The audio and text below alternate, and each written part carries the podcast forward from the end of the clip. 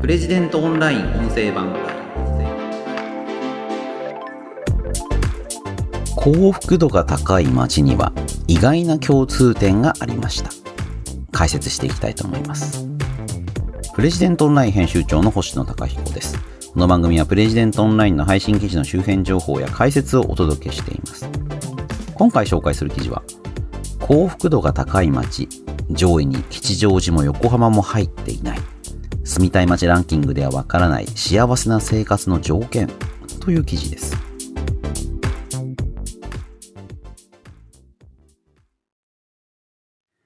こちらの記事は、麗澤大学の教授、宋武さんの寄稿になっています。えー、宋さんはですね、リクルート住まい研究所所長や大東建託賃貸未来研究所所長というのを歴任されていて、住み心地ランキングというのをいつも作っておられるんですよね。で、この調査結果の考察ということになります。まあ、要はですね、住む場所によって人生の幸福度は変わるのかということなんですけれども、まあこれ結論から言うとね、まあ、変わりそうだ。まあ、もしくは、うーん、幸福度が変わりそうな場所に、まあ、住み替えてる人が多いんじゃないかっていう話みたいなんですよね。ちょっと順を追って解説していきたいと思うんですけども、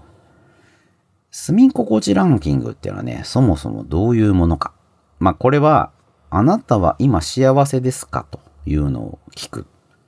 で、最も幸せな場合が10、最も不幸せな場合が1。10段階評価で得た回答を単純に住んでいる市区町村ごとに平均を取るというものになります。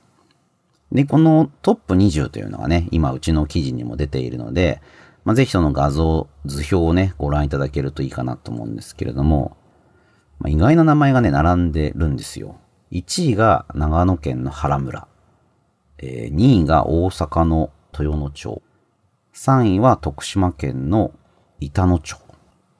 でですね、あとは、まあ、全国的に知られているのは、まあ、10位の神奈川県葉山町。で、18位の大阪府水面市。20位の東京都中央区。それぐらいじゃないかというふうに総さん書かれています。まあでしょうね。他はね、ちょっとね、わかんない。北海道とか、埼玉とか、まあいろんなところあるんですけど、なんかあんまり、あの、メジャーな場所はないんですよね。まあ神奈川の葉山っていうのはね、あの、お屋敷が結構あるっていうか、まあ、あの、富裕層の方が、まあ別荘とかセカンドハウスとか、もしくは、あの老後の移住先っていうので選ぶような、まあそういうちょっといいところですよね。東京都中央区っていうのは銀座があったりする、まあ東京の一番中央、中央の場所ですね。あんまり住む場所じゃないかなっていう気もしますけれども、最近あの、勝ち時とかね、タワーマンションが増えているので、住んでいる人も結構多くなっているかなという場所ですね。でただ、うんと、これらの街にあの、パッと見てわかる共通点っていうのは、まずないんだと、宋さん書かれてます。移住者の多い町というのもあるし、ニュータウンや新興住宅地というのもあると。まあ、でも生活利便性とか交通利便性っていうのは、まあ、別にどこもいいわけじゃない。まあ、結構ね、そういう意味では、まあ、すごい、まあ、田舎、公共交通機関がほとんどないような場所っていうのも入っているんですよね。じゃあどうして、あの、こういうものが幸福度ランキング、街の幸福度ということで上に来ているのか。で、これそもそも幸福度っていうのは何かっていうのを考えていくことが重要です。あの、さっき言ったように、あなた今幸福ですか？不幸せですか？っていうのを10段階で聞いていくわけですけども、これがどういう項目と相関があるか。まあ、一つは、まあ、子供がいる、結婚がし、結婚をしている、これで幸福度が上がるっていうことが分かっています。で、これですね、まあ、結構ややこしい話で、子供がいれば、まあ、あの、まあ、まあ、難しいんですけど、あの、例えばですね、子供がいる人は幸福度が低いっていうような、あの、主張もありますし、あの、特にその40代ぐらい、子育て世代って幸福度が人生の中では低くなりやすいんですよね。まあ、そういうことから子供がいると、まあ、ネガティブなんじゃないかっていうこともあるんですが、ただね、このあの、18万人分の小票データっていうのを、宋先生が分析してみるとですね、うーんと、やっぱり子供の有無と結婚してるかしてないかっていうのは、あの、非常に影響がある。まあ、要は、プラスである。まあ、生活満足度、幸福度で、まあ、子供がいるっていうのはプラスになるんだよというふうに言ってます。で、あとですね、これ面白いんですけど、結婚したことがない人よりも離婚した人の方が幸福度高いそうなんですよね。これちょっと読みますね。興味深いことに、同じ未婚状態であっても、一度も結婚したことがない人よりも、結婚していたが離婚した人の方が幸福度が高いことが示されている。どうやら、多少確信がなく、離婚するかもと思っても結婚してみた方がいいようだ。面白いですよね。だとね、こういうのもありますよ。さらに、子供がいることの幸福度への影響は男性でも女性でも同じ程度だが、結婚していることの幸福度への影響は女性よりも男性の方が大きい。男性の方が配偶者への依存度が大きいのだろう。また、これは様々な先行研究でも指摘されていることだが、女性の方が男性よりも幸福度が高い。だそうなんですよ。面白いですよね。結婚に対しては女性よりも男の人の方が、まあ、依存度が、まあ、影響度が高い。で、相対的に女性の方が男性よりも幸福度が高いんだと。あ幸福度ってね、結構面白いあの指標だよなって思うんですよね。あとですね、えっ、ー、と、生活習慣に関する説問。そのうち、未来は明るいと思うという項目と、家族関係は良好だという項目は幸福度を大きく押し上げる効果があることが分かっていると。この2項目の効果は結婚していること、子供がいること、この合計と同じくらいの効果がある。人に感謝するとか、人生の目的を見つけるとか、自己肯定感を持つとか、様々な幸せになるための方法論があるようだが、いわゆるポジティブシンキングと大切な家族と仲良く暮らすことを考えるだけで幸福度は高まるということになる。なんですよ。ポジティブシンキング、あと家族と仲良く暮らす。これが非常に重要だ。で、それ以外の項目、例えばですね、所得ですね。これはですね、世帯所得は年収1200万円までは少し幸福度を押し上げる効果があるんだけれども、その効果はあまり大きくないんだと。同様に世帯金融資産も多い方が幸福度を高めるんだけれども、その効果はあまり大きくないということが分かっています。お金はね、やっぱりそれほど重要じゃない。まだ1200万ですからね、なかなかですけども、あの、そこまでは高くなるんだけれども、それ以上億万長者になっても、そこまで幸福度は上がんないっていうことなんですよね。で、あと学歴。まあ、学歴っていうのも、あの、高けば高くなるほど幸福度は多少上昇するんですけれども、効果はそれほど大きくないんだ。で、このこと宋先生は、学歴を高めることは幸福度を直接押し上げているわけではなくて、所得を上げ、結婚するチャンスを増やすことにつながるので幸福度を押し上げているという間接的な効果があるんじゃないかと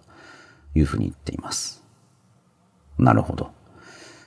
またですね、あの、日本は格差社会だと思う。自分は下流だと思う。収入や社会的地位などの劣等感を感じる。という項目は幸福度をかなり下げているんですけれども、学歴や所得っていうのはそうした傾向を抑制する効果もありそうだと。まあ、つまりですね、勉強して大学に行って、きちんと就職して、結婚して子供を暮らす。まあ、こういう昭和的な価値観は意外と幸福の土台になっているんじゃないかということなんですよね。面白いですよね。まあだから、そんなのは幻想だっていうふうに一部では言われてるんだと思うんですけども、結構幸福度っていう観点からすると大事なのかもしれないっていうことなんですよね。で、あとあの、持ち家か賃貸かっていうのはこれ関係ないそうです。なるほど。あの、地域への満足度が高いこと。まあ、これはね、子供がいること以上に幸福度に影響がある。あと、住まいへの満足度が高いというのも非常に大きい。気に入った場所の気に入った住まいに住むことっていうのは幸福度を大きく押し上げる効果がある。ですよね。でですね、まあ、この子から、まあ、宋先生が、まあ、分析していることは、街の幸福度ランキングで上位の街には共通点がない。まあ、そういうように見えるんですけども、実は移住者が多い町、ニュータウンや新興住宅地、こういうものが結構多いんですよね。で、そういう場所っていうのは、新たに家を購入できるだけの一定以上の所得があって、結婚して子供がいる家庭が未来が明るいと思いながら住む場所をここがいいというふうに選んで気持ちよく住んでいる。そういう人が多いんじゃないかっていうのがこの宋さんの分析なんです。